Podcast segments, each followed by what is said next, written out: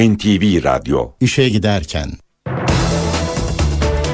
Mutlu sabahlar. Ben Aynur Altunkaş. Bugün 20 Kasım Salı işe giderkenle karşınızdayız. Saat 9'a kadar Türkiye ve dünya gündemindeki gelişmeleri, gazete manşetlerini, ekonomideki son verileri, yol ve hava durumlarını aktaracağız. Önce gündemin öne çıkan başlıklarına bakalım. Kenan Evren ve Tahsin Şahinkaya 12 Eylül davasında bugün ifade verecek. Darbe Komisyonu sorularını Başbakan Erdoğan'a bugün ulaştırıyor. Dışişleri Bakanı Ahmet Davutoğlu Gazze'ye gidiyor. Başbakan Erdoğan İsrail konusunda Amerika Başkanı Obama'ya tepki gösterdi. Profesör Doktor Ahmet Mete Işıkara yoğun bakımda. İşe giderken gazetelerin gündemi.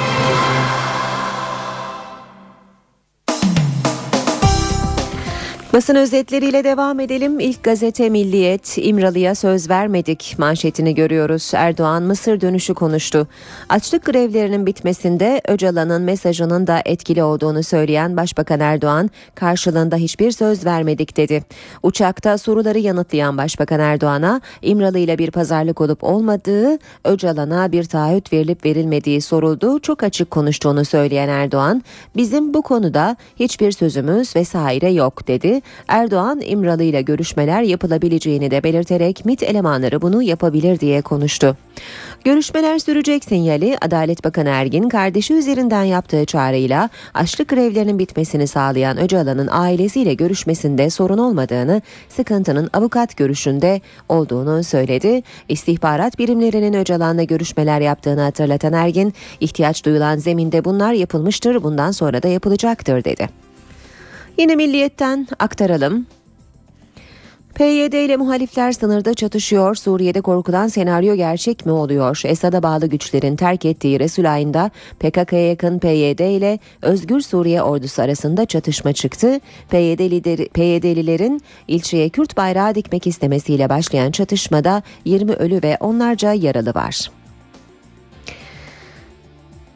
Devam edelim milliyetten aktarmaya. Çok kötü kullanılmış bir beden. Bypass ameliyatı sonrası yoğun bakımdan çıkamayan Müslüm Gürses'in doktoru Profesör Bingür Sönmez hayati tehlikenin sürdüğünü açıkladı. Ünlü sanatçının karaciğer enzimlerinin toparlanmaya başladığını, böbreklere de diyaliz uygulandığını anlatan Sönmez, çok kötü kullanılmış bir beden. Her an bize sürpriz hazırlayabilir, uzun bir yoğun bakım süreci olacak dedi. Hürriyet gazetesiyle devam ediyoruz. Bunu da gör manşeti var. Hürriyette İsrail savunma hakkını kullanıyor diyen Obama en sert yanıtı Gazze'li bu dört çocuğun cesediyle aldı. Tayland gezisinde son e, sözü Gazze'ye getiren Obama, krizi tetikleyen İsrail'e atılan roketlerdir. İsrail savunma hakkını kullanıyor. Defalarca görüştüğüm Erdoğan'la Mursi'ye söyledim. Krizin tırmandırılması iki devletli çözümü çok daha ileriye öteler açıklamasını yaptı. Aynı gün İstanbul'da konuşan Başbakan Erdoğan ise Obama'nın tavrına şöyle karşılık verdi. Görüştüğümüz liderlerin yaklaşımı çok enteresan. İsrail savunma hakkını kullanıyor diyor. Saldıran o, savunma hakkını kullanıyor dedikleri de o. Bu nasıl adalet? Devam ediyoruz basın özetlerine. Hürriyet gazetesinden yine bir başlık. Fenerbahçe sahip çıktı. Fenerbahçe yönetimi Caner'e kırmızı kart gösterdiği için eleştirilen hakem Fırat Aydınus için açıklama yaptı. Kararları ne kadar yanlış ve yanlı olsa da milli görev üstlenecek bir hakeme yönelik linç kampanyası kabul edilemez.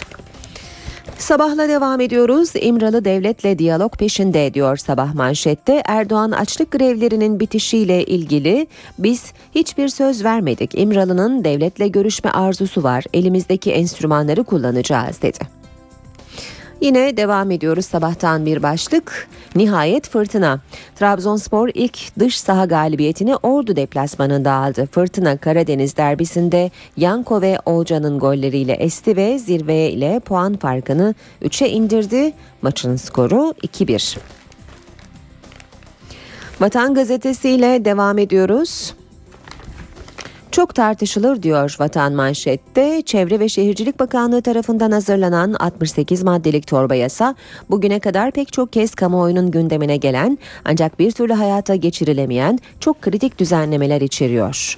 Yatırımlarla bir bölgedeki taşınmazlarda değer artışı olursa o bölgede taşınmazı olan vatandaşlardan artan değerin %45'i kadar para alınacak. Yüzden fazla konutun olduğu sitelerde park ve spor alanı gibi mescit zorunluluğu getiriliyor. AVM, yurt, hastane, liman, gar ve metro istasyonunda da mescit zorunlu. Yapılaşma yasağı 50 metreden 10 metreye indirilerek tüm kıyı şeridi ve sahiller imara açılacak. 92'den önce tüm sahillerde yapılmış kaçak yapılar affedilecek. Devam ediyoruz basın özetlerine. Vatan Gazetesi'nden aktardık. Geçelim Cumhuriyet'e. Sayenizde, ak sayemizde aklandılar. Hakimler ve Savcılar Yüksek Kurulu 1. Daire Başkanı İbrahim Okur'a göre Deniz Feneri savcıları yargılanarak kurtarılmış.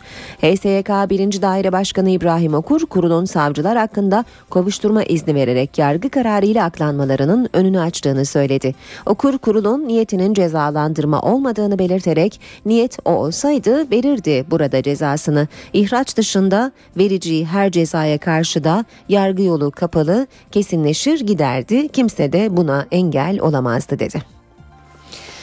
Devam ediyoruz. Cumhuriyet'ten yine bir başlık. Anne ve babalar yine oğullarını ağlıyor. Hakkari'nin Şemdinli ilçesindeki çatışmada şehit düşen 5 asker için Van Jandarma Helikopter Filo Komutanlığı'nda tören düzenlendi. Memleketlerine gönderilen şehitlerden uzman çavuş Bilal Akgün Kahramanmaraş'ta, Assubay Mehmet Bostancı da Çorum'da gözyaşları arasında son yolculuklarına uğurlandı. Şehit yakınlarının feryatları yürek burktu. 3 askerse bugün toprağa verilecek. Radikal gazetesine geçelim. Fişleyene ceza, mağdura tazminat diyor Radikal manşette. 20, 28 Şubat ve 27 Nisan raporları. Meclis Darbe ve Muhtıraları Araştırma Komisyonu 700 sayfalık raporunu tamamladı. Türk Silahlı Kuvvetleri'nin cumhuriyeti ve rejimi değil, yurdu koruması istendi. Rapor, Hrant Dink cinayeti, cumhuriyet mitingleri ve 367 olaylarını da kapsıyor. 27 Nisan bildirisi için muhtıra deniliyor. 28 Şubat sürecinde fişleme yapan yapan ve bireysel mağduriyetlere yol açan görevliler hakkında suç duyurusunda bulunulması öneriliyor. Mağdurlara da tazminat verilmesi talep ediliyor. Habertürk gazetesiyle devam edelim. Obama ile söz düellosu demiş sürmanşette Habertürk. Filistin davasını savunanları eleştiren Obama'ya Erdoğan yanıt verdi. Obama Gazze ciddileşirse iki devletli çözüm olmayabilir derken Erdoğan bu nasıl bir adalet İsrail bir terör devletidir açıklamasını yaptı.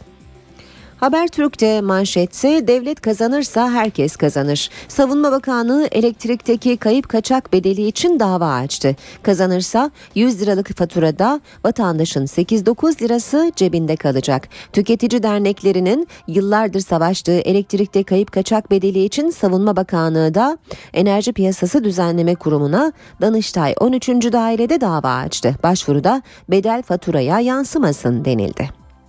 Danıştay, Milli Savunma Bakanlığı'nı haklı bulursa vatandaş da yararlanacak. Tüm faturalardan kayıp kaçak bedeli silinecek. 100 liralık faturada 8-9 lira cepte kalacak. Geriye dönük ödeme ise yok. Manu yedeklerle Galatasaray Manchester United'la kritik Şampiyonlar Ligi maçına çıkıyor. İngilizler başta Van Persie ve Rooney olmak üzere 12 asını İstanbul'a getirmedi. Bugün saat 21.45'te başlayacak mücadelenin Star TV ve NTV Radyo'dan da canlı olarak yayınlanacağını hatırlatalım. Akşam gazetesi var sırada ülkücü sorular diyor manşet. 12 Eylül davasına müdahil olan MHP 32 yıl öncenin hesabını soruyor. Sanık Kenan Evren bugün mahkeme karşısında MHP hastaneden ifade verecek olan Evren'e yöneltilmesi için 11 kritik soru hazırladı. Yeni Şafak'ta manşet yetkim olsa meclisi kapatırım. 28 Şubat sürecinin yayınlanmayan briefingleri. Meclis Darbeleri Araştırma Komisyonu 28 Şubat'la ilgili raporunu tamamladı. Cunta'nın dönemin Cumhurbaşkanı Demirel'e verdiği gizli briefinglerde rapora girdi. Karargahta irtica sunumu alan Demirel'in yetkim olsa meclisi feshederim dediği ortaya çıktı. Ve zamanla bitiriyoruz. Kumrular bombası engelli bıraktığı teklif edilen tazminatla yıkıldı. PKK-KCK'nın Ankara Kumrular sokaktaki bombalı saldırısında ağır yaralanan üniversite öğrencisi BÜ için hiçbir şey eskisi gibi olmadı. Uzun süre tedavi gördüğü, sağlığını kaybetti, %43 engelli olduğuna dair rapor verildi. Oluşturulan komisyonsa genç kıza kaybolan sağlığına ve çektiği onca sıkıntıya karşılık sadece 9 bin lira tazminat bedeli biçti. NTV Radyo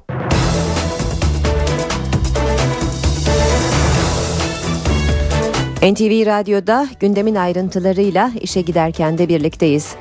Saat 7.15. 12 Eylül davasında bugün yapılacak 7. duruşmada tarihi nitelikte olacak. E, İlk 6 duruşmaya sağlık durumları nedeniyle katılamayan Kenan Evren ve Tahsin Şahinkaya bu kez video konferans yöntemiyle ifade verecek. Kaybolan devlet otoritesini yeniden tesis etmek için yönetime el koymak zorunda kalmıştır. 12 Eylül davasının 7. duruşması tarihi anlara sahne olacak. Darbenin lideri Kenan Evren ve yöneticilerinden Tahsin Şahinkaya 7. duruşmada salona gelmeden de olsa ilk kez ifade verecek. Tarihi yargılamanın yapılacağı Ankara 12. Ağır Ceza Mahkemesi'ndeyiz. Tarihi bir sorguya şahitlik edecek bu mahkeme salonu Kenan Evren ve Tahsin Şahinkaya ilk kez sanık sandalyesinde olacak. Belki kendileri burada olmayacak ama telekonferans, video konferans sistemiyle Evren ve Şahinkaya 12. Ağır Ceza Mahkemesi'nde hakim karşısında çıkacak. Adalet Bakanlığı'nın duruşma salonuna kurduğu teknik altyapıyla Evren ve Şahinkaya sesli ve görüntülü olarak ifade verecek. Video konferans sistemi ilk kez uygulanan bir sistem. Kenan Evren Ankara'dan, Tahsin Şahinkaya ise İstanbul'dan duruşmaya katılacak. Hastane odalarına kurulan benzer bir sistem aracılığıyla bunu yapacaklar. Odalarda birer kamera var. İşte o kameraya karşı konuşacaklar. Onların da karşısında birer monitör olacak. Heyet buradan görecek sanıkları ve sorularını yine buradan yöneltebilecekler. Üst tarafta bulunan kameralarla da Kenan Evren ve Tahsin Şahinkaya da heyeti görebilecek. İki sanığın e, aslında oturması gereken yer burası. Sanıkların e, bulunduğu, sanık sandalyelerinin bulunduğu yerde de yine monitör var. Sanıklar olmayacak ama izleyiciler, müdahiller bu ekran aracılığıyla Kenan Evren ve Tahsin Şahinkaya'yı görebilecekler. Duruşmayı sınırlı sayıda gazeteci ve izleyici takip edebilecek. Cep telefonu, kamera ve görüntü kaydedici cihazlar salona alınmayacak. 12. Ağır Ceza Mahkemesi sadece 200 kişilik koltuk kapasitesine sahip. Sınırlı sayıda gazeteci izleyebilecek. Akredite olmayan gazeteciler içeri alınmayacak. Yine müdahaleliği kabul edilen kişiler ve sivil toplum örgütleri burada olacaklar. 50'nin üzerinde avukat bekliyoruz. İstanbul ve Ankara'dan yazı işleri müdürleri ve birer yedek hakim de duruşma boyunca hastane odasında hazır bekleyecek. Başbakan Tayyip Erdoğan Meclis Darbe ve Muhtıraları Araştırma Komisyonu'nun sorularını yazılı olarak yanıtlayacak. Sorular bugün Başbakan'a ulaştırılacak. 10 başlıktan oluşan sorularda ağırlık 28 Şubat süreci ve 27 Nisan bildirisinde. Başbakan Recep Tayyip Erdoğan'a 28 Şubat ve 27 Nisan e-bildirisi sorulacak. Meclis Darbe ve Muhtıraları Araştırma Komisyonu'nun Başbakan'a soracağı sorular ana hatlarıyla belli oldu. 10 başlıktan 8'i 28 Şubat, biri 27 Nisan e-bildirisi, diğeri de milli güvenlik hakkında. Komisyon ilk olarak Başbakan Erdoğan'dan 28 Şubat öncesi siyasi durumu nasıl gördüğünü anlatmasını isteyecek. Başbakanın Refah Yolu hükümeti dönemine ilişkin soruları da yanıtlaması bekleniyor.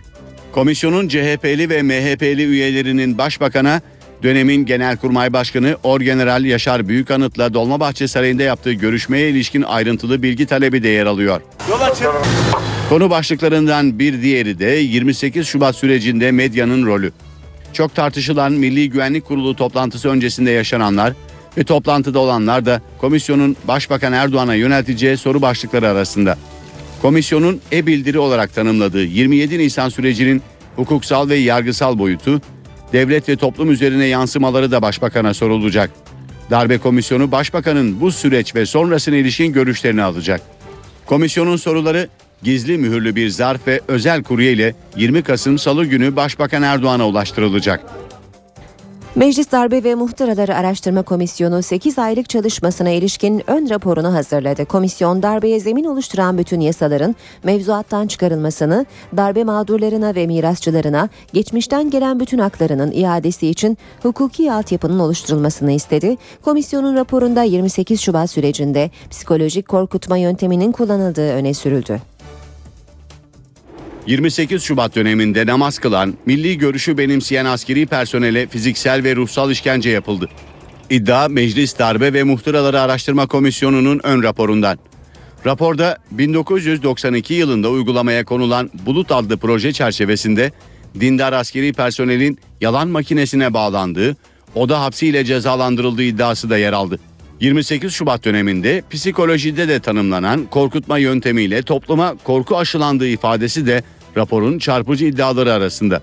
Buna örnek olarak da dönemin Anayasa Mahkemesi üyesi Sacit Adalı'nın da korktuğu için askeri briefinglere katıldığını anlatması gösterildi. Ön raporda AK Parti Genel Başkan Yardımcısı Numan Kurtulmuş'un eşi Sevgi Kurtulmuş'un 28 Şubat döneminde başörtüsü nedeniyle İstanbul Üniversitesi'nden atıldığı hatırlatıldı.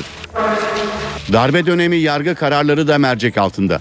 Ön raporda darbe dönemlerindeki yargı kararlarının iptali, yakınlarına tazminat, hüküm giyenlere iade itibar ve yeniden yargılama talebi dile getirildi.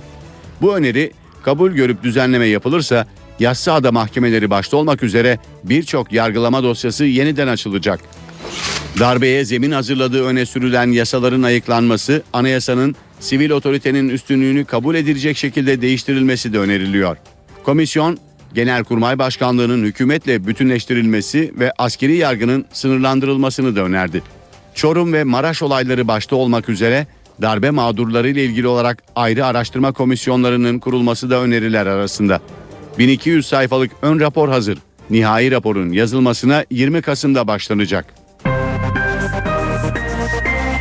İşe giderken Hakkari'nin Şemdinli ilçesinde şehit olan 5 asker için dün Van'da askeri tören düzenlendi. Şehitlerden ikisi Çorum ve Kahramanmaraş'ta toprağa verildi. 3 şehidin cenazesi bugün defnedilecek.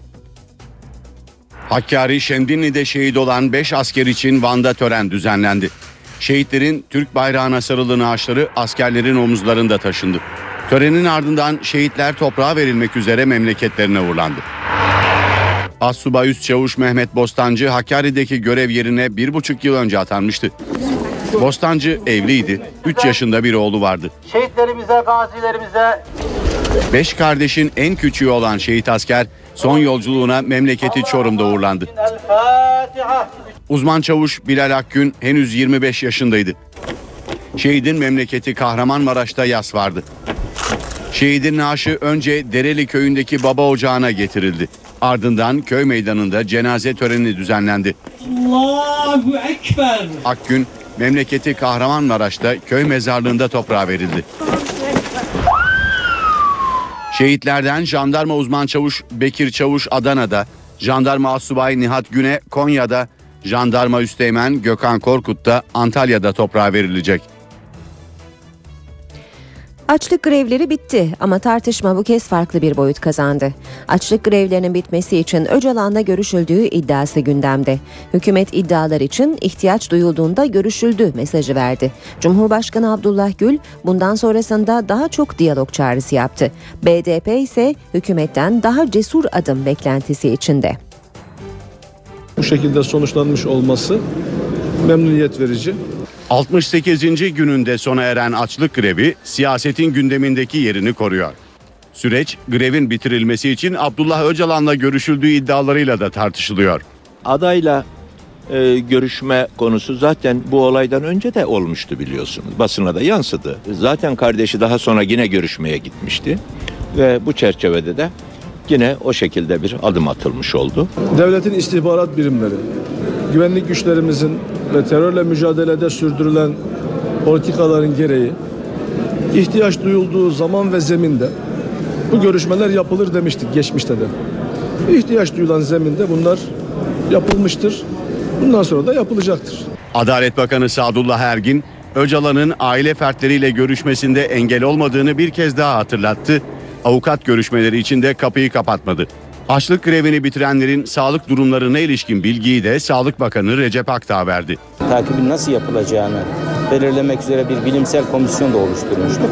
Tutuklu ve hükümler arasında bugün itibariyle, bu sabah itibariyle bana verilen bilgiden bahsediyorum. Ee, Bir e, hayati tehlikesi olan vatandaşımız da yok. Cumhurbaşkanı Abdullah Gül de eylemin bitmesinden memnun. Türkiye'de e, ifade edebilirsiniz düşüncelerinizi, en aykırı düşüncelerinizi bile bu ülkede konuşabilirsiniz. Böyle bir ortam varken e, başka yollar kesinlikle meşru değildir. O bakımdan bundan sonra daha çok konuşarak bir araya gelerek bunlar açık kapalı bu şekilde problemlerimizi halledeceğimize inanıyorum. BDP hükümete daha cesur adım atma çağrısında bulundu.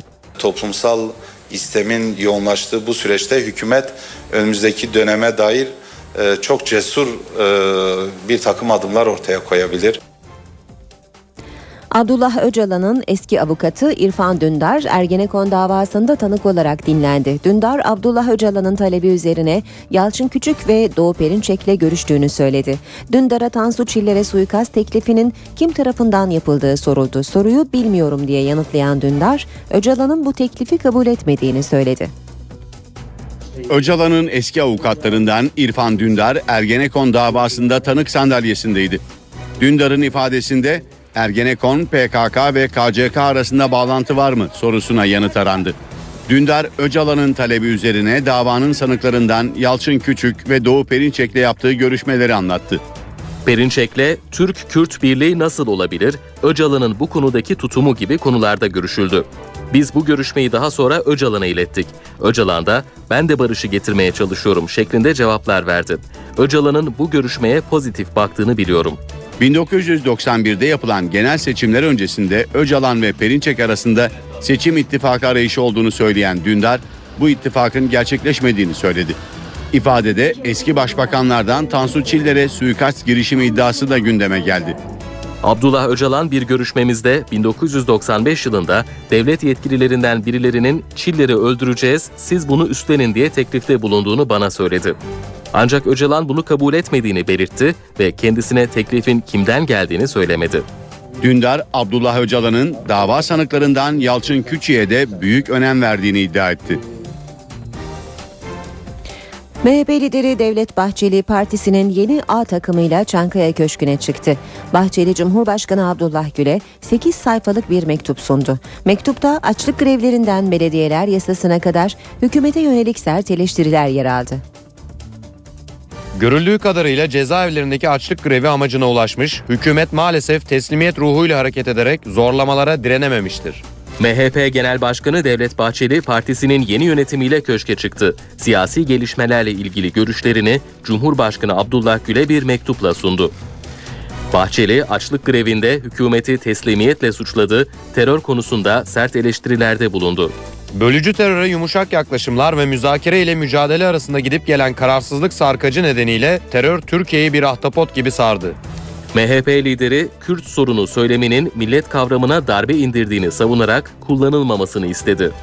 Düşüncesizce Kandil ve İmralı direkt muhatap alınarak gündem belirleyen aktörler haline getirilmiş, çözüm, çıkış, barış, hak ve silahlar dursun beyanlarıyla bölücü terör, iktidar ve devlet karşısında umduğunun üzerinde mevki elde etmiştir. MHP lideri Büyükşehir yasasını ise federasyona geçişin yapı taşlarını içeriyor sözleriyle eleştirdi. Cumhurbaşkanından yasayı titizlikle incelemesini ve veto etmesini istedi. Dış politika da Bahçeli'nin hedefindeydi.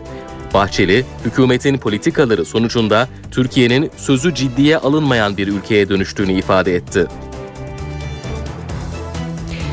NTV Radyo'da işe giderken de birlikteyiz. Az sonra kısa bir ara vereceğiz.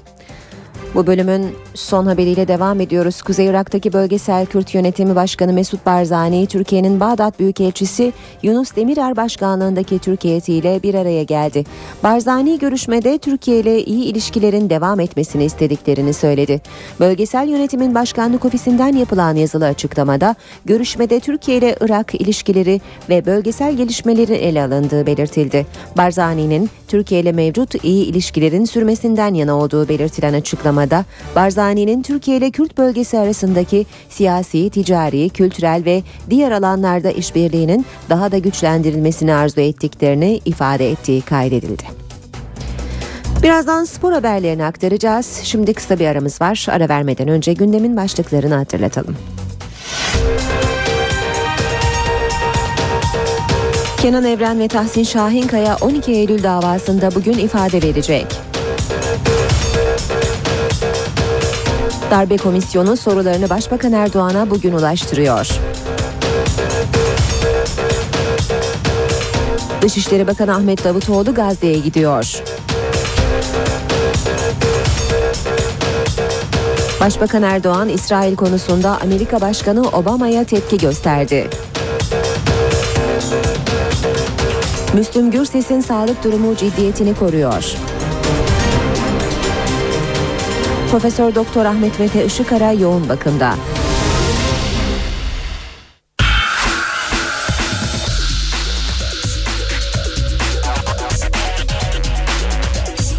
Spor sayfaları.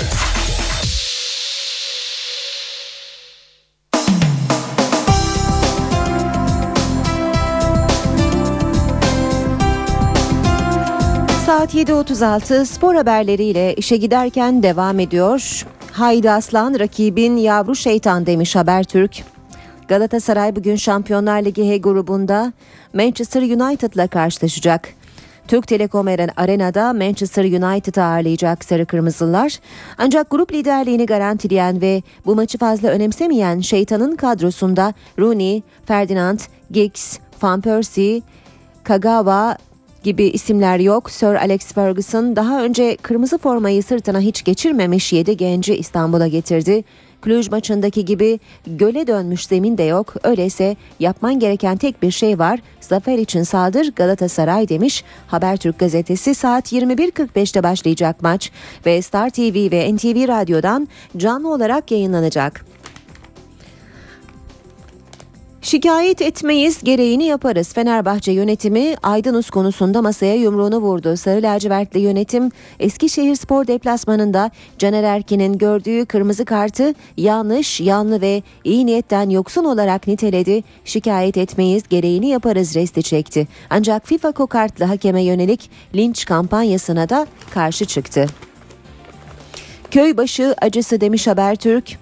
İsmail Köybaşı'nın ön çapraz bağları tekrar koptu. Beşiktaş camiası yıkıldı. Herkesin dört gözle yolunu beklediği başarılı Solbek'in dün akşamki idmanda ayağı çimlere takıldı. Acı içinde kalan ve gözyaşlarını tutamayan İsmail'in sol ön çapraz bağlarının yeniden koptuğu ve 7-8 ay sahalardan uzak kalacağı açıklandı. Devam edelim spor haberlerine sabah gazetesine. Bakalım sabahtan aktaracağımız ilk başlık Evet aciz bardağı taşırdı. Kırmızı kart kabusu oldu. Eleştiri boyutunun abartılıp aile hayatındaki sorunların masaya yatırılması Fırat Aydınus'u kariyerini bitirme düşüncesine itti demiş Sabah gazetesinde. Haber Fenerbahçe şikayet etmez gereğini yapar başlığını görüyoruz. Fenerbahçe tüm yaşananların farkındadır. Bu farkındalığın gereği zamanı geldiğinde hayata geçirilecektir. Aydınus'un kararları yanlış ve yanlı olsa da bu linç kampanyası yönetimimiz tarafından kabul görmez. Unutulmamalıdır ki futbol takımımız yenilgiye uğratılabilir ancak hiç kimse tarafından teslim alınamayacaktır. Fenerbahçe yönetiminden yapılan açıklamalar. Açıklamada gelişmelerin yakından takip edildiğinin altı çizildi. Fenerbahçe büyüklüğüne yakışır şekilde Türk sporunda gelişen olayların müştekisi değil karar organıdır denildi. Devam ediyoruz. Tarih hep e, sahada yazdın diyor başlıkta. Sabah gazetesi Şampiyonlar Ligi Yolculuğuna 19 yıl önce Manchester United'ı eleyip başlayan Galatasaray, İngiliz devini yine yenip yola devam etmek istiyor. Gruptan çıkmayı garantileyen ve 7 asını getirmeyen Manchester United karşısında Cimbom'un parolası yine No Way Out, çıkış yok. Yenersek zaferdir. Terim Manu'nun 7 eksikle gelmesine takılmanın anlamsız olduğunu vurguladı. Biz Manchester'ı yenelim ve tarihe zafer olarak geçsin de isteyen istediği fikri yürütsün dedi. Devam ediyoruz sabah gazetesinden aktarmaya. Mutluluğun adını Olcan koydu. Trabzonspor Karadeniz derbisinde bu sezonun ilklerini yaşadı. Fırtına Olcan'la esti 46'da sahaya adım atan Olcan 61'de Yanko'ya Bordo Mavili forma altında ilk golünü attırdı. 82'de takımına ilk deplasman galibiyetini getirdi. İsyan ve sitem başlığını görüyoruz. Caner'e gösterilen kırmızı kartın konuşulmasına isyan eden Şenol Güneş, ben 5 maç ceza aldım ama hiç konuşulmadı dedi.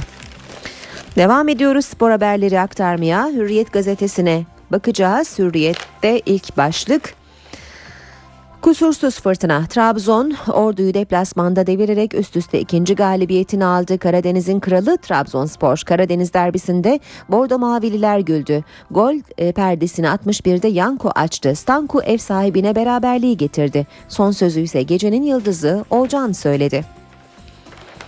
Ben olsam Fenerbahçe Devler Ligi'ndeydi. Türkiye Futbol Federasyonu Başkanı Demirören şike süreciyle ilgili çarpıcı açıklamalar yaptı. Ortada sadece Fenerbahçe yok ki birçok takımın adı geçti. Kişiler ve kurumlar ayrılsın dedim, aydınlara dinletemedim. Bazı insanların yaptığı olumsuzluklar neden kulüpleri bağlasın? Ünal Aysal herhalde Öztürk'le konuştu ki açıklamaları kesildi. Sadri Şener'e futbola zarar veriyorsun dedim. Yıldırım Demirören Trabzonspor Başkanı'nı da şike konusundaki çıkışları nedeniyle uyarmış deniyor haberde. Biber gazlı cehennem. İngiliz devine gözdağı vermek isteyen sarı kırmızılar havalimanında maytap patlatınca polis müdahale etti. Yönetici Abdurrahim Albayrak araya girince olay tatlıya bağlandı. Devam ediyoruz. Maç bu golle başlayacak. Galatasaraylılar 1993 yılında Manchester United'la 3-3 berabere kaldıkları karşılaşmayla coşacak.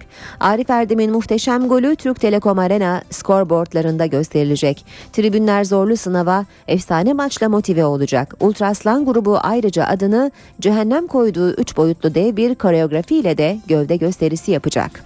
Maçın akşam 21.45'te başlayacağını ve Star TV ve NTV Radyo'dan canlı olarak takip edilebileceğini hatırlatalım. Devam ediyoruz. Yine Hürriyet gazetesinden e, Fırat Aydınus'la ilgili bir haber daha aktaralım.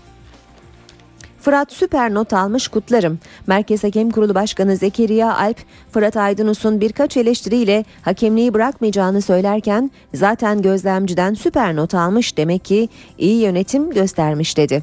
Caner'in cezası kalkabilir. Hakem Fırat Aydınus'un gösterdiği kırmızı kart sonrası Eskişehir Sporlu Veysel'in Caner'in değil kendisinin e, küfürlü konuştuğunu söylemesiyle Fenerbahçeli futbolcunun kırmızı kart cezasının kaldırılması gündeme geldi deniyor haberde ve Fırat Aydınus'a Fenerbahçe sahip çıktı başlığını hürriyette de görüyoruz. Sarı lacivertler tartışılan hakem için açıklama yaptı. Milli görev üstlenecek bir hakem linç edilemez. NTV Radyo'da işe giderken de spor haberleri aktardık. İstanbul trafiğindeki son duruma bakacağız şimdi.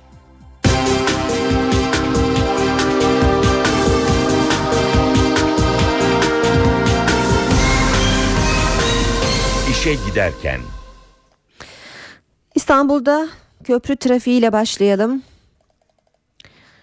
Yoğunluk Anadolu Avrupa geçişinde Fatih Sultan Mehmet Köp Köprüsü'nde Ataşehir itibarıyla hatta Küçük Bakkalköy itibarıyla yoğun seyrediyor. Bu yoğunluk Çavuşbaşı'na kadar çok etkili sonrasında daha akıcı bir trafiğe sahip olsa da bu yönde trafik akışı Kavacığa yaklaşırken yeniden yoğunlaşıyor. Ters yönde ise daha akıcı bir trafik var. Gişelerden başlayan yoğun akıcı bir trafiği köprü çıkışında e, yerini rahat bir trafiğe bıraktığını görüyoruz. Boğaziçi Köprüsü'ne bakalım. Anadolu Avrupa geçişinde Çamlıca itibarıyla yoğunluk var. Köprü çıkışına kadar da trafik yoğun olarak devam ediyor. Avrupa Anadolu geçişinde köprü girişine yakın olarak başlayan yoğunluk köprü çıkışında yerini yine rahat bir trafiğe bırakıyor. Tem otoyolu ile devam edelim. Mahmut Bey Doğu Kavşağı'nda başlayan trafik tekstil kente kadar yoğun olarak devam ediyor. Sonrasında trafik akıcı olsa da Metris Akşemsettin arasında yine çok yoğun olduğunu görüyoruz. Ters yönde ise Metris e, Mahmut Bey arasında trafik yoğun seyrediyor. D100'e bakalım Çoban Çeşme, Şirin Evler, Merter arasında yine yoğun bir trafik var. Bu yoğunluk Cevizli Bağ kadar uzanıyor. Anadolu yakasında E5 karayolu Avrupa yakasına göre biraz daha akıcı şu sıralarda Küçük Yalı Bostancı ve Küçük Yalı Maltepe yönünde yoğun ama akıcı bir trafik olduğunu görüyoruz. Göztepe kavşağında Uzunçayır yönüne doğru da yoğun bir trafik olduğunu söyleyebiliriz.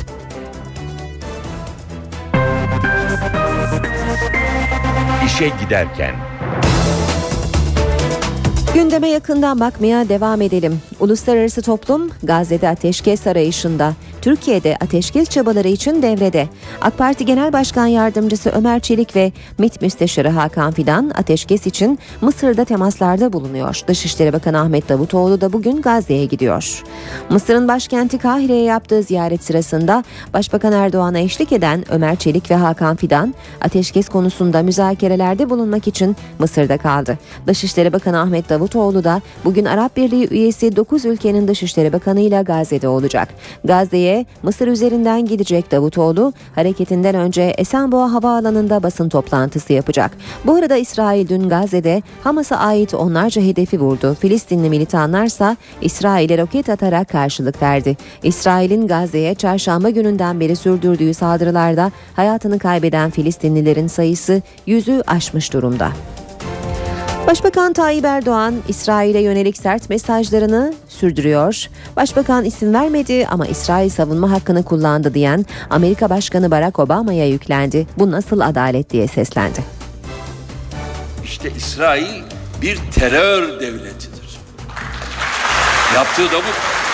Başbakan Recep Tayyip Erdoğan'ın Gazze'de yaşananlara tepkisi sert oldu.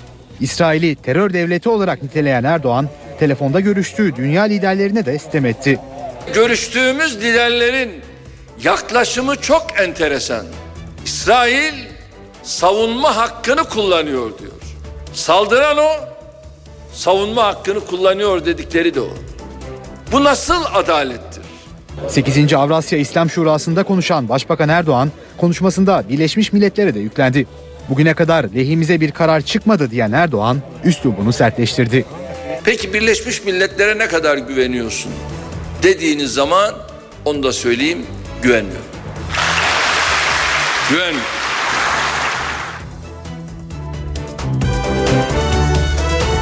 Başbakan Erdoğan'ın İsrail bir terör devletidir açıklamasına Amerika Birleşik Devletleri Dışişleri'nden eleştiri geldi. Dışişleri Bakanlığı Sözcüsü Victoria Nuland, İsrail'e karşı retorik saldırıların şu anda faydalı olmadığını düşünüyoruz dedi. Başbakanın İsrail'e yönelik sert açıklamaları günlük basın toplantısında Nuland'la bir gazeteci arasında tartışmaya yol açtı.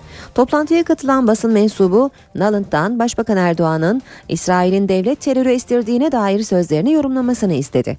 Nuland gazetecinin sorusuna yanıt vermekten kaçındı ancak ısrarlar üzerine tabii ki İsrail'e karşı retorik saldırıların şu anda faydalı olmadığını düşünüyoruz ifadesini kullandı. Suriye'nin Resulayn kasabasında dün yine silah sesleri yankılandı. Şanlıurfa'nın Ceylanpınar ilçesinde 11 gün aradan sonra açılan okullarda sınıflar boş kaldı. Polis uyarılara rağmen sınırdaki tehlikeli bölgeden ayrılmayan kalabalığa tazikli suyla müdahale etti.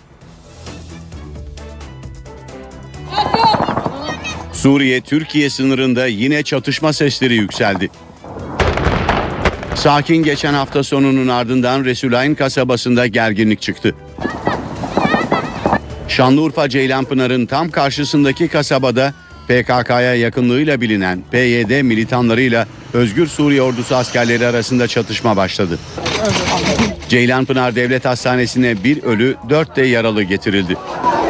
Suriyeliler çatışmalardan kaçarak Türkiye'ye yerleşmek için sınıra geldi.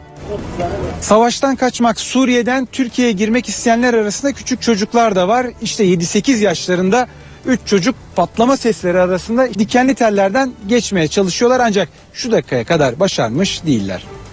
Halkımızın kendi can güvenliği için Silah sesleri Şanlıurfa Ceylanpınar'dan da duyuldu. Belediye hoparlörden mecbur kalmadıkça dışarıya çıkmayın uyarısında bulundu. dışarı çıkmamaları, sınır hattında dolaşmamaları gerekmektedir. Polis uyarılara rağmen sınırdaki tehlikeli bölgeden ayrılmayan kalabalığa tazikli su sıktı. Çatışmalar nedeniyle okulların tatil olduğu Ceylanpınar'da eğitim yeniden başladı. Ceylanpınar'da okullar 11 gün sonra açıldı ama sınıflar boş kaldı. Biz şu anda Mevlana İlkokulu'ndayız. 1B sınıfındayız. Sınıfın normalde 30 kişilik bir mevcudu var ama bugün sadece 10 öğrenci okula geldi. Çatışmalar başladı yine bu sabah. Tereddütlüyüz, tereddütlüyüz yani. Herhangi bir şey olursa, bomba atılırsa. Kurşunlar falan geliyor tabii. Evi de zaten tahliye ettik. Sınır, hemen sınırda yaşıyoruz. Bizim evimiz yakın o yüzden hani getirdik. Ya herhangi bir şey oldu mu hemen geri götüreceğiz. Sınırdaki okulların bazıları ise çatışma sesleri duyulunca öğrencilerini evlerine yolladı. Suriyelilerin yaşadığı tek sıkıntı çatışmalar değil artık insani kriz iyiden iyiye etkili olmaya başladı. Yakıt tükendi, dondurucu soğuklar başladı. Uluslararası yardım kuruluşları da karamsar. Kuruluşlara göre Suriye'de 200 bin çocuk risk altında. Suriye'de insani kriz derinleşiyor. Halep kentinde ciddi yakıt sıkıntısı baş göstermiş durumda. Esad hükümeti kente yakıt akışını kesti, benzin istasyonları kapandı. Yakıt ve benzin kara borsaya düştü. Benzin hiç yok. İstasyonlarda hiç benzin kalmadı. Eskiden 100 olanı şimdi 500 alıyoruz. Halkın büyük bölümü ısınmak ve yemek yapmak için odun ve kömür yakıyor. Beşar Esad'ın reformları işte bu. Tekrar kömür kullanmaya başlayacağız. Hiç yakıt kalmadı. Dondurucu soğukların başlamasıyla Haleplilerin ısınma konusunda büyük bir sıkıntı yaşayacağı belirtiliyor. Uluslararası Yardım Kuruluşu Save the Children ise evlerinden olan Suriyeli çocukların durumuna dikkat çekti. Kuruluş 200 bin Suriyeli çocuğun dondurucu soğuklarla karşı karşıya olduğunu vurguladı. Save the Children barınacak yerleri ve kışlık giysileri olmayan çocukların sert kış koşullarında hayatta kalamayabilecekleri uyarısında bulundu. Yardım kampanyası başlatan kuruluşa göre çocukların yanı sıra yaşlılar ve hastalar da donma riski altında. Irak merkezi yönetimi ile Kuzey Irak'taki bölgesel Kürt yönetimi arasında ilişkilerde bir kez daha gerilim artıyor. Tikrit'te peşmergelerle Irak ordusu arasında çatışma çıktı. 12 Irak askeri ve bir sivil yaşamını yitirdi. Bağdat'la Kürt gruplar arasında Kuzey Irak'ta Tuzhurmatu kentinde yaşanan çatışmanın ardından başlayan gerginlik sürüyor. Irak merkezi yönetiminin gönderdiği askerleri bölgeye sokmak istemeyen peşmergelerle askerler arasında çatışma çıktı. Olayda Irak ordusundan 12 asker hayatını kaybetti. Barzani yönetimi Bağdat'ın resmi olarak bölgesel yönetimin sınırları içinde bulunmayan ancak bölgesel yönetim tarafından idare edilen tartışmalı bölgelere asker yerleştirmesine karşı çıkıyor. Mesut Barzani'nin lideri olduğu Kürdistan Demokrat Partisi'nin partinin dış ilişkiler sorumlusu Hemin Havrami'ye göre Diyala, Tikrit, Musul, Kerkük ve Erbil'in çevresini ağır silahlı 100 bin Irak askeri çevirmiş durumda. Şili Cumhurbaşkanı Sebastian Pinera Ankara'da. Cumhurbaşkanı Abdullah Gül'le görüşen Pinera, Türkiye'nin Orta Doğu politikasına hayranlık duyduğunu söyledi. Şili Cumhurbaşkanı Çankaya Köşkü'nde Cumhurbaşkanı Gül tarafından resmi törenle karşılandı. Cumhurbaşkanı Gül'le birlikte basın toplantısı düzenleyen Pinera, Türkiye'nin Orta Doğu'da oynadığı role ve Suriye sorununu çözme gayretlerine dikkat çekti. Türk halkına ve Türkiye'ye hayranım dedi. Filistin'den sonra en fazla Filistinlinin Şili'de yaşadığını vurgulayan Pinera, Orta Doğu'da tırmanan gerginliği endişeyle izlediklerini söyledi. Şili Cumhurbaşkanı ateşkes çağrılarına destek verdiklerini belirtti. Konuk Cumhurbaşkanı Şili'nin Türkiye Cumhuriyeti'ni resmen tanıyan ilk Latin Amerika ülkesi olduğunu da hatırlattı. Ocak ayında Başbakan Erdoğan'ı Şili'de ağırlamak istediklerini söyledi. NTV Radyo NTV Meteoroloji Evi'nden merhaba. Batıda rüzgar kuvvetlenirken Ege ve Akdeniz yağışlı havanın etkisine giriyor. İç kesimlerde yer yer yoğun olmak üzere sis ve pus bugün de etkili olacak. Haftanın ikinci yarısı ise kuzey kesimlerden başlayarak sıcaklıkların 3-4 derece azalmasını bekliyoruz. Bugün için Marmara bölgesinde sıcaklıklar yine 17 ile 20 derece arasında değişirken Ege ve Akdeniz'de yağışlar başlayacak. İç kesimlerde de yer yer yoğun olmak üzere sis görülürken Doğu Karadeniz ve Doğu'da hava genellikle açık olacak. Bugün Ege ve Batı Akdeniz yeniden kuvvetli sağanakların etkisine giriyor. Yağışların Muğla, Aydın, Bodrum, Marmaris civarında daha kuvvetli olmasını bekliyoruz. Bugün ayrıca Ağrı, Van, Şırnak ve Çanakkale Kırklareli civarında hafif yağışlar görülecek. Yarın Ege ve Batı Akdeniz'de yağış aralıklarla devam ederken Marmara'nın kuzey ve batı kesimleriyle doğuda kısa süreli yağışlar bekliyoruz. Ayrıca Mersin, Konya, Balıkesir, Afyonkarahisar'da yerel yağışlar görülecek. Perşembe günü kuzey kesimlerde sıcaklıklar azalırken Marmara'da aralıklı, Akdeniz ve doğuda ise yerel yağışlar etkisini sürdürecek. Bölgelerin bugünkü durumuna baktığımız zaman Trakya'da zamanla bulutlanma artacak. Sıcaklıklarda bugün için önemli bir değişiklik beklemiyoruz. Edirne ve civarında çok bulutlu bir hava görülürken Çanakkale'de gün içinde aralıklarla yağış var. Balıkesir, Bursa arasında çok bulutlu, Sakarya'da sisli hava etkili olacak. İzmir, Muğla arasında aralıklarla yağış görülürken Kütahya, Afyonkarahisar'da sis var, Denizli'de ise hava çok bulutlu olacak. Batı Akdeniz bölgesinde sağanak yağışlar giderek etkisini arttıracak. Antalya gök gürültülü sağanak yağışlı, Isparta, Mersin arasında çok bulutlu, Adana'da ise parçalı bulutlu bir hava olacak. İç Anadolu bölgesinde sabah ve gece saatlerinde yer yer yoğun olmak üzere sis var. Ankara, Eskişehir, Konya, Niğde, Kayseri boyunca sis etkili olacak. Zonguldak parçalı bulutlu, Bolu sisli, Tokat'ta sis var. Samsun, Trabzon, Artvin boyunca da hava genelde parçalı bulutlu olacak. Malatya, Erzurum, Kars arasında parçalı, yine Van Hakkari arasında hava parçalı bulutlu olacak. Güneydoğu'da sıcaklıklar biraz olsun azaldı. Gaziantep, Şanlıurfa, Mardin, Diyarbakır'da hava açık, Adıyaman'da ise hava açık az bulutlu olacak. İstanbul öğleden sonra bulutlanacak. Gece sıcaklık 12 derece. Yarın akşam yağmur bekleniyor. Perşembe hava 4 derece birden soğuyacak. Ankara bu hafta puslu ve soğuk. Yağış beklemiyoruz. Sıcaklık gündüz 10 gece ise 4 dereceye kadar inecek. İzmir 2 gün sağanak yağmurlu ve sıcaklık gündüz 19 gece ise 13 derece olacak. Perşembe günü yağış beklemiyoruz. Hava açacak.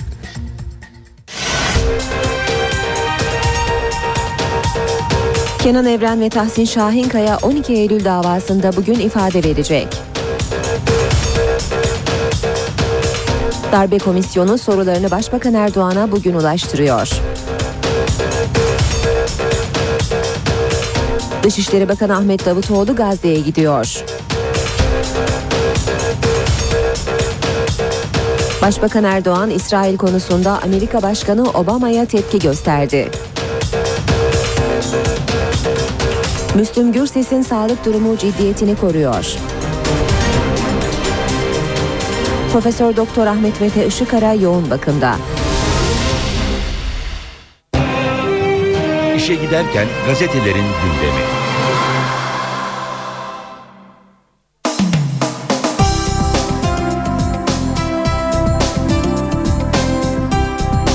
Sekizi dört geçiyor saat NTV Radyo'da işe giderken de birlikteyiz ben Aynur Altunkaş. Gazetelere bakacağız. Milliyetle başlayalım. İmralı'ya söz vermedik manşetini görüyoruz. Erdoğan Mısır dönüşü konuştu. Açlık grevlerinin bitmesinde Öcalan'ın mesajının da etkili olduğunu söyleyen Başbakan Erdoğan karşılığında hiçbir söz vermedik dedi.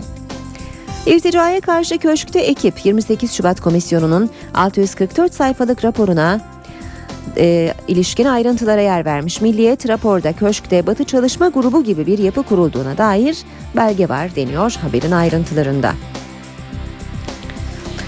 Devam edelim yine Milliyet gazetesinden aktarmaya. Çok kötü kullanılmış bir beden. Bypass ameliyatı sonrası yoğun bakımdan çıkamayan Müslüm Gürses'in doktoru Profesör Bingür Sönmez hayati tehlikenin sürdüğünü açıkladı. Ünlü sanatçının karaciğer enzimlerinin toparlanmaya başladığını, böbreklere de diyaliz uygulandığını anlatan Sönmez, çok kötü kullanılmış bir beden. Her an bize sürpriz hazırlayabilir. Uzun bir yoğun bakım süreci olacak dedi. Aykut Kocaman'ı sahadan atmalıydı. Merkez Hakem Kurulu Başkanı Zekeriya Alp yazılı basına verdiği ilk röportajında Fırat Aydınus'un Eskişehir Fenerbahçe maçında Caner Erkin'e gösterdiği kırmızı kart sonrası yaşananları değerlendirdi. Aykut Kocaman'ın yazıklar olsun ifadesi için eminim maç sonrası kendisi de pişman olmuştur diyen Alp Aydınus'u da eleştirdi. Açık söylüyorum Aykut Hoca'yı tribüne yollaması gerekiyordu. Geçelim Hürriyet'e. Hürriyet'te bunu da gör manşetini görüyoruz. İsrail savunma hakkını kullanıyor diyen Obama en sert yanıtı Gazze'li bu dört çocuğun cesediyle aldı. 9 kişilik aileyi bombayla yok ettiler. Sivil savunma hakkını kullandığını söyleyen İsrail'in bombaları hedef gözetmiyor. Önceki gece vurulan 3 katlı bir evde El Dellu ailesinden 9 ceset çıktı. Bunlardan 4'ü masum çocuklardı. İsrail yönetimi sessiz kalırken Haaretz ve Marif gazeteleri uçakların yanlış hedefi bombaladığını yazdı. Yediot Ahronot ise evde bir Hamas militanı olduğunu öne sürdü. İsrail operasyonunda ölenlerin sayısı 98'e ulaştı. İmralı'ya bir söz vermedik. Mısır dönüşü uçakta gazetecilere konuşan Başbakan açlık grevlerinin sona ermesinde Abdullah Öcalan'ın mesajının etkili olduğunu söyledi. Başbakan bu mesajına karşılık İmralı'ya hiçbir söz verilmediğini de vurguladı. CHP'lilerin gazeteci Cüneyt Ünal'ı Suriye'den getirmesiyle ilgili soruya ise ben Cüneyt kardeşimin kurtulmasına bakarım fazla laf etmeyeceğim yanıtını verdi. Fenerbahçe sahip çıktı. Fenerbahçe yönetimi Caner'e kırmızı kart gösterdiği için eleştirilen hakem Fırat Aydınus için açıklama yaptı. Kararları ne kadar yanlış ve yanlı olsa da milli görev üstlenecek bir hakeme yönelik linç kampanyası kabul edilemez. Sabah gazetesi var sırada İmralı devletle diyalog peşinde. Erdoğan açlık grevlerinin bitişiyle ilgili biz hiçbir söz vermedik. İmralı'nın devletle görüşme arzusu var. Elimizdeki enstrümanları kullanacağız dedi. Devam ediyoruz. Sabah gazetesinden yine aktarmaya. Nihayet fırtına Trabzonspor ilk dış saha galibiyetini Ordu deplasmanında aldı. Fırtına Karadeniz derbisinde Yanko ve Olcan'ın golleriyle esti ve zirveyle puan farkını 3'e indirdi. Maçın skoru 2-1. Zaman gazetesi var sırada kumrular bombası engelli bıraktı. Teklif edilen tazminatla yıkıldı. PKK KCK'nın Ankara Kumrular Sokak'taki bombalı saldırısında ağır yaralanan üniversite öğrencisi BÜ için hiçbir şey eskisi gibi olmadı. Uzun süre tedavi gördü, sağlığını kaybetti. %43 engelli olduğuna dair rapor verildi. Oluşturulan komisyonsa genç kıza kaybolan sağlığına ve çektiği onca sıkıntıya karşılık sadece 9 bin lira tazminat bedeli biçti. Geçelim akşama. Ülkücü sorular diyor akşam manşette. 12 Eylül davasına müdahil olan MHP 32 yıl öncenin hesabını soruyor. Sanık Kenan Evren bugün mahkeme karşısında. MHP hastaneden ifade verecek olan Evren'e yöneltilmesi için 11 kritik soru hazırladı.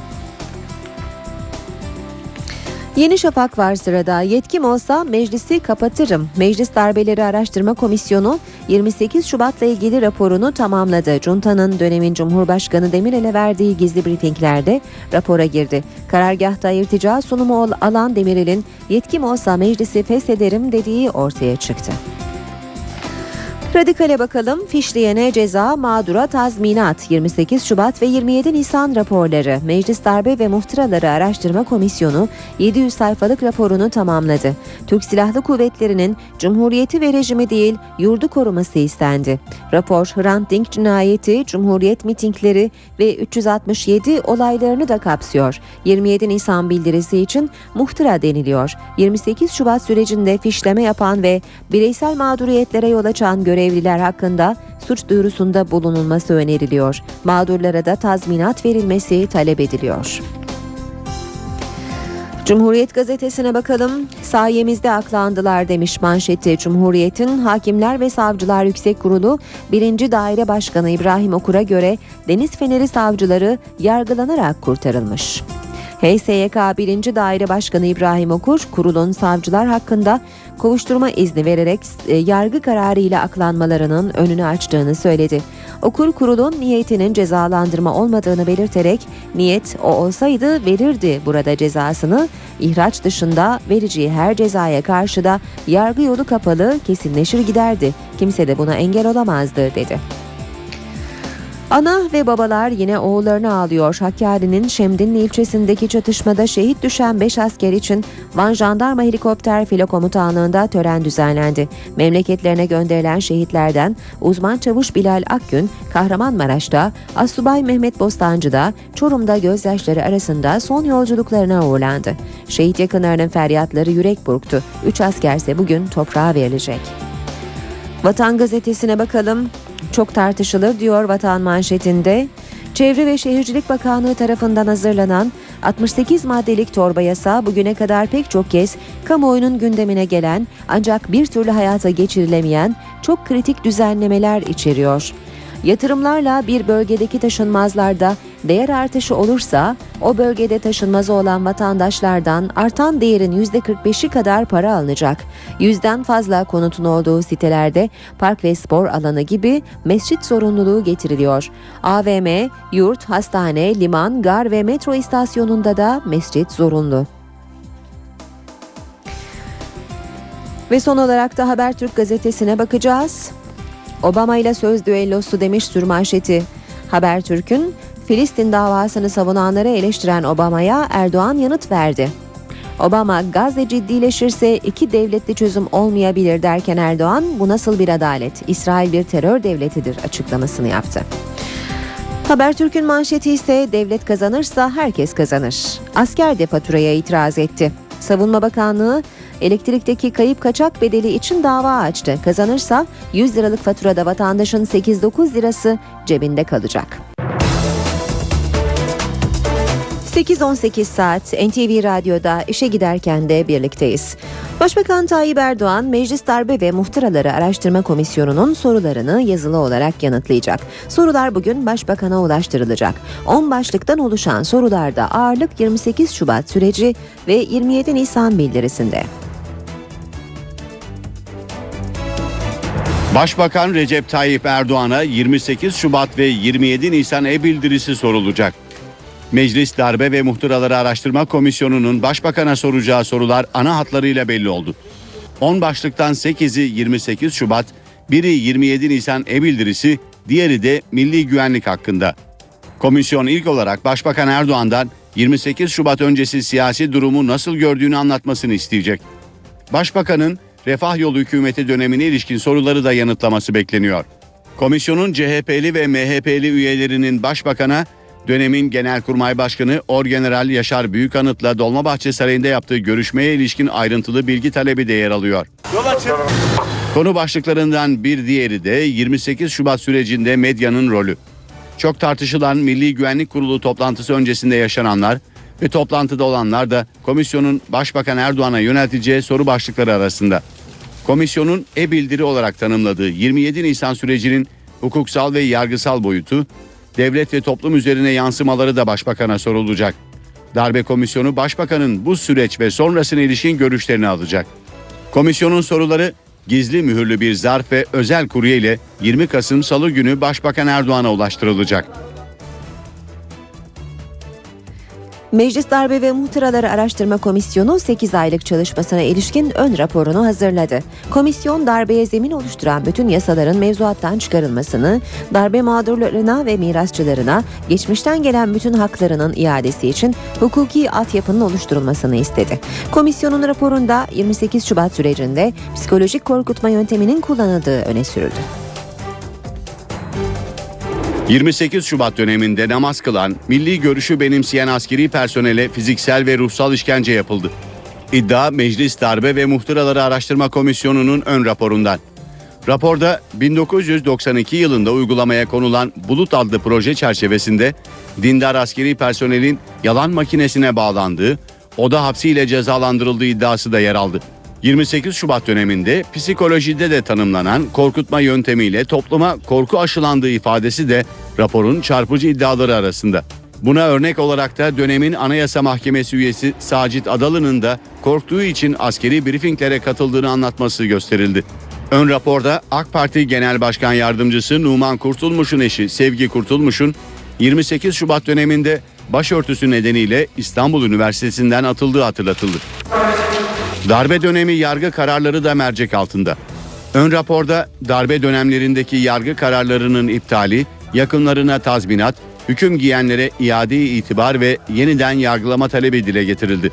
Bu öneri kabul görüp düzenleme yapılırsa yassıada mahkemeleri başta olmak üzere birçok yargılama dosyası yeniden açılacak. Darbeye zemin hazırladığı öne sürülen yasaların ayıklanması, anayasanın sivil otoritenin üstünlüğünü kabul edilecek şekilde değiştirilmesi de öneriliyor. Komisyon, Genelkurmay Başkanlığı'nın hükümetle bütünleştirilmesi ve askeri yargının sınırlandırılmasını da önerdi. Çorum ve Maraş olayları başta olmak üzere darbe mağdurları ile ilgili olarak ayrı araştırma komisyonlarının kurulması da öneriler arasında. 1200 sayfalık ön rapor hazır. Nihai raporun yazılmasına 20 Kasım'da başlanacak. 12 Eylül davasında bugün yapılacak 7. duruşma tarihe geçecek. İlk 6 duruşmaya sağlık durumları nedeniyle katılamayan Kenan Evren ve Tahsin Şahinkaya bu kez video konferans yöntemiyle ifade verecek. Kaybolan devlet otoritesini yeniden tesis etmek için yönetime el koymak zorunda kalmıştır. 12 Eylül davasının 7. duruşması tarihi anlara sahne olacak. Darbenin lideri Kenan Evren ve yöneticilerinden Tahsin Şahinkaya 7. duruşmada salona gelmeden de olsa ilk kez ifade verecek. Tarihi yargılamanın yapılacağı Ankara 12. Ağır Ceza Mahkemesi'ndeyiz. Tarihi bir sorguya şahitlik edecek bu mahkeme salonu Kenan Evren ve Tahsin Şahinkaya ilk kez sanık sandalyesinde olacak. Belki kendileri burada olmayacak ama telekonferans, video konferans sistemiyle Evren ve Şahinkaya 12. Ağır Ceza Mahkemesi'nde hakim karşısına çıkacak. Adalet Bakanlığı'nın duruşma salonuna kurduğu teknik altyapıyla Evren ve Şahinkaya sesli ve görüntülü olarak ifade verecek.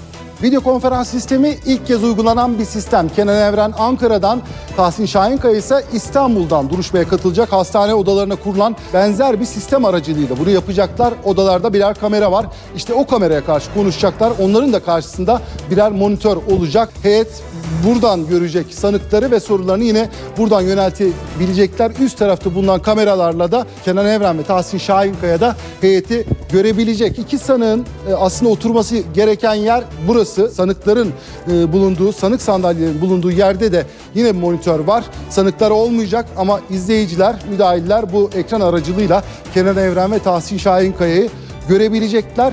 Duruşmayı sınırlı sayıda gazeteci ve izleyici takip edebilecek. Cep telefonu, kamera ve görüntü kaydedici cihazlar salona alınmayacak. 12. Ağır Ceza Mahkemesi sadece 200 kişilik koltuk kapasitesine sahip. Sınırlı sayıda gazeteci izleyebilecek. Akredite olmayan gazeteciler içeri alınmayacak.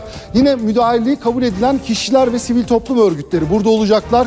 50'nin üzerinde avukat bekliyoruz. İstanbul ve Ankara'dan yazı işleri müdürleri ve birer yedek hakim de duruşma boyunca hastane odasında hazır bekleyecek.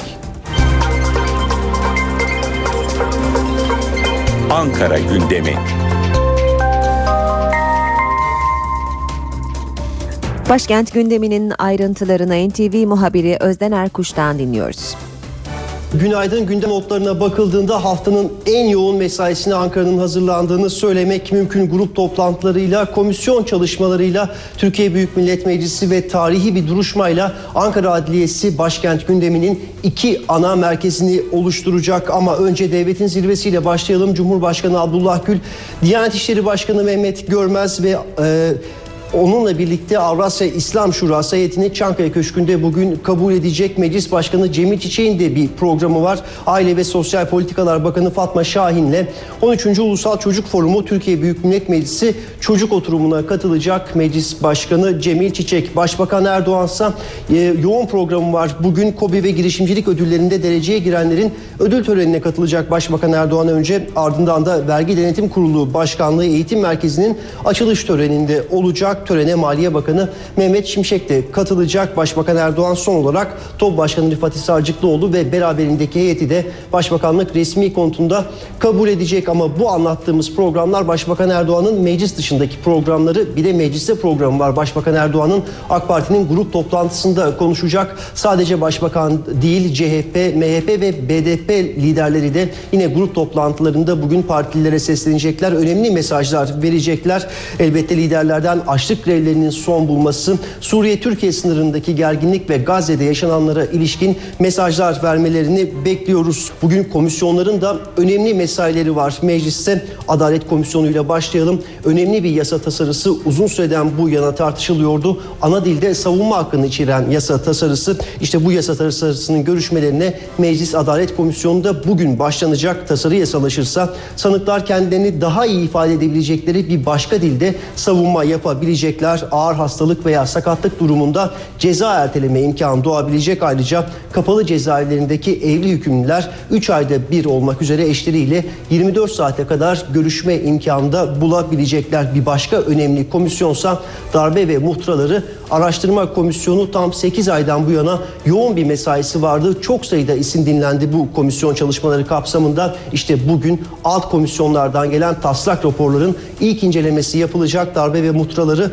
araştırma komisyonunda çok isim dinlendi dedik ama belki de en dikkat çekici olan en sona bırakıldı. Başbakan Erdoğan, Başbakan Erdoğan yoğun mesaisi nedeniyle Meclis Darbe ve Muhtıraları Araştırma Komisyonu'nun sorularını yazılı olarak yanıtlayacak. İşte o sorular 10 başlıkta oluşan o sorular bugün mühürlü bir kurye ile mühürlü bir zarfla bir kurye eşliğinde Başbakanlığa gönderilecek ve Başbakan da bu sorulara yanıt verecek. 10 başlıkta oluşuyor dedik sorular ve 28 Şubat süreci ve 27 Nisan bildirisiyle ilgili sorulara Başbakan Erdoğan'ın yazılı olarak yanıt vermesi bekleniyor.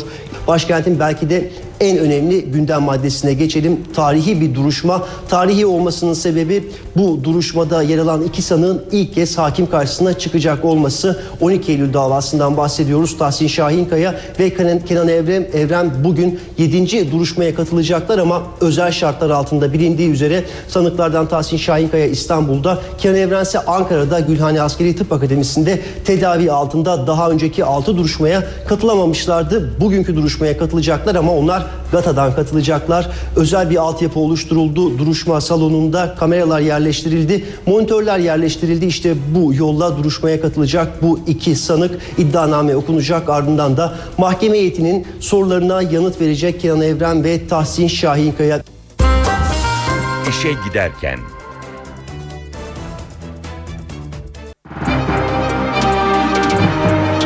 Piyasalarla devam edelim. İMKB 100 endeksi 183 puanlık düşüşle 70.607 puandan kapandı. Hisse senetleri %0,26 oranında değer kaybetti.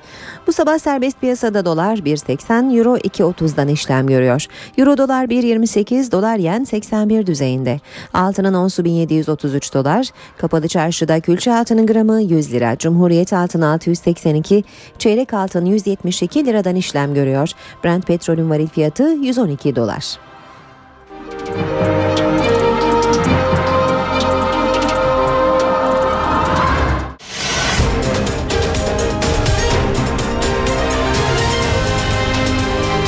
NTV Radyo duyduklarınıza inanın.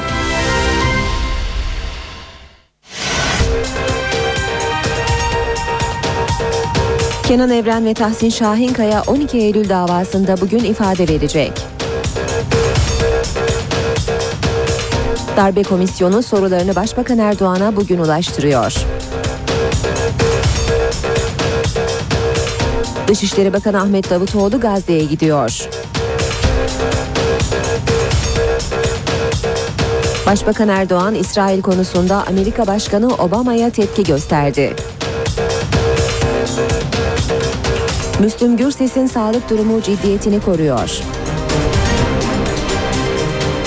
Profesör Doktor Ahmet Mete Işıkara yoğun bakımda.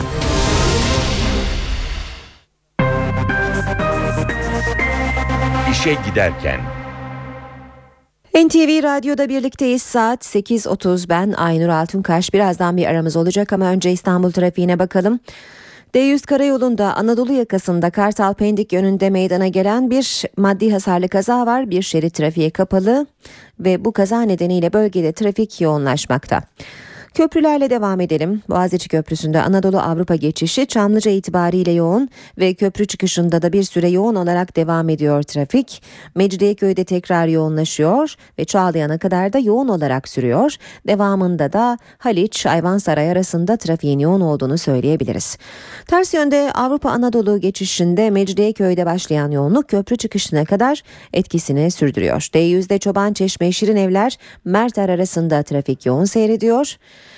Fatih Sultan Mehmet Köprüsü Anadolu Avrupa geçişinde trafik bir saat öncesine kadar biraz daha rahat. Ümraniye kavşağında başlayan yoğunluk Çavuşbaşı'na kadar sürüyor. Sonrasında Kavacık'a kadar trafik rahat. Kavacık'tan köprü girişine kadar yine yoğun olarak sürüyor.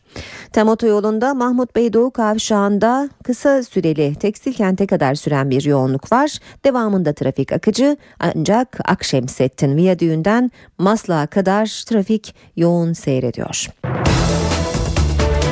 Saat 8.38 işe giderken gündemde öne çıkan gelişmelerle sürüyor. İstanbul Büyükşehir Belediye Başkanı Kadir Topbaş, mega kentle ilgili gündemde olan konuları NTV'ye değerlendirdi. Taksim Meydanı düzenleme projesinin yıllardır gündemde olduğunu söyleyen Topbaş, ulaşımı rahatlatacağımız bir konuda halka danışmamız zaten beklenemez dedi. Boğaz içinde yapılacak yeni bir dönüşüm projesinden bahseden İstanbul Büyükşehir Belediye Başkanı, yeni havalimanının yeriyle ilgili tartışmalara da cevap verdi. Şimdi Taksim'deki trafik yoğunluğu geçmişe göre arttı, insan hareketliliği arttı ve burada bir çözüm bekleniyor. Nasıl tünel yaptıysak buraya benzer burada bir çözüm lazım.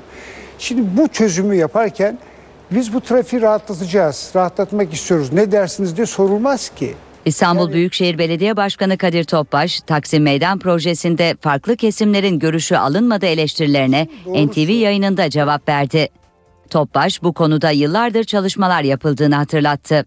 Uzmanlarla, bu işi bilen ulaşımcılarla e, kaç yıldan beri Sayın Dalan döneminde yarışma yapılmış. Sayın Başbakanımız proje ihalesi yapmış. Taksim'in trafiğinin altına alınması konusu bugünün sözü değil. 1940'lı yıllarda var, makaleler var. İstanbul Büyükşehir Belediye Başkanı kentsel dönüşüm kapsamında Boğaz içinde yapılacak yeni bir düzenlemenin işaretini verdi. Boğaz içinde şu anda koruma kullanma dengesini koyarsak, bir düzenleme yaparsak, insanlar yerlerine sahip çıkarak, belirli bir ölçekte yaparak e, bu işi e, e, Boğaz içinde yeni bir düzenleme gelebilir diye bir çalışma yaptırıyor. Topbaş, İstanbul'a inşa edilecek 3. havalimanının yapılacağı bölgede maden ocaklarında çalışanlar mağdur edilmeyecek dedi. Terkos Gölü civarında bahsettiğimiz yeri de söyledi. Denizden inişlerinde rahatlıkla yapılabildiği Yeniköy Akpınar köyleri arasındaki bir alanda maden ocaklarının bir kısmı ekonomik ömrü bitmiş zaten. Deniz seviyesi altına inmiş. Ay yüzeyi gibi krater, krater e, görünümlü yerler e, o bölgeye toparlanacak, toparlanacak, e, kapanacak onlar. E, kapan olsa bile onlara yeni istihdam alanları da çıkar. İstanbul'da iki dönemdir belediye başkanlığı yapan Kadir Topbaş, üçüncü kez de aday olmak istediğini söyledi. yok. Onurlu bir görev verdi İstanbul'a bana. İkinci kez başkanlık ki tarihinde ilk defa. Yani üçü de e, yapmak isterim şahsen. Eski Kandilli Rasathanesi Müdürü Profesör Doktor Ahmet Mete Işıkara solunum yetmezliğinden dolayı yoğun bakıma alındı. Işıkara'nın tedavisi İstanbul Göztepe'de özel bir hastanede sürüyor. Işıkara daha önce de nefes darlığı, yüksek tansiyon, yüksek tansiyona bağlı kalp yetersizliği şikayetiyle hastaneye başvurmuş ve Ocak ayında anjiyo olmuştu. Yoğun bakımda tutulan ve hayati tehlikesi geçmedi denilen sanatçı Müslüm Gürses'in tedavisine devam ediliyor.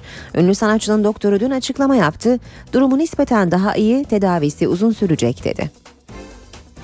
Son pişmanlık ne yarar Her şeyi bedeli var Olmadı Yoğun bakımda yatan her hasta için hayat tehlikesi söz konusudur. Böyle bir söz vermek fal bakmak olur. Her yolunda Arabesk müziğin babası Müslüm Gürses yoğun bakımda. Sağlık durumu ciddi. Ben de isterim Düşünmeden konuş Şu anda tansiyonu iyi. O, akciğer filmi daha iyi. E, karaciğer enzimleri toparlamaya başladı. Böbrekler için diyaliz yapıyoruz. Ondan aldığımız sonuç gayet iyi. E, gece 12'den sonra şans pozitife döndü diye bekliyoruz ama tahmin ediyorsunuz ki bugüne kadar çok kötü kullanılmış bir beden her an bize sürpriz hazırlayabilir. Müslüm Gürses göğüs ağrısı ve öksürük şikayetiyle gittiği hastanede geçen perşembe günü kalp ameliyatı oldu. Taburcu olması beklenirken önce solunum yetmezliği ardından böbrek ve karaciğer yetmezliği nedeniyle yoğun bakıma kaldırıldı. Müslüm Gürses'in önünde uzun bir tedavi süreci var. Kalbiyle ilgili problemi yok.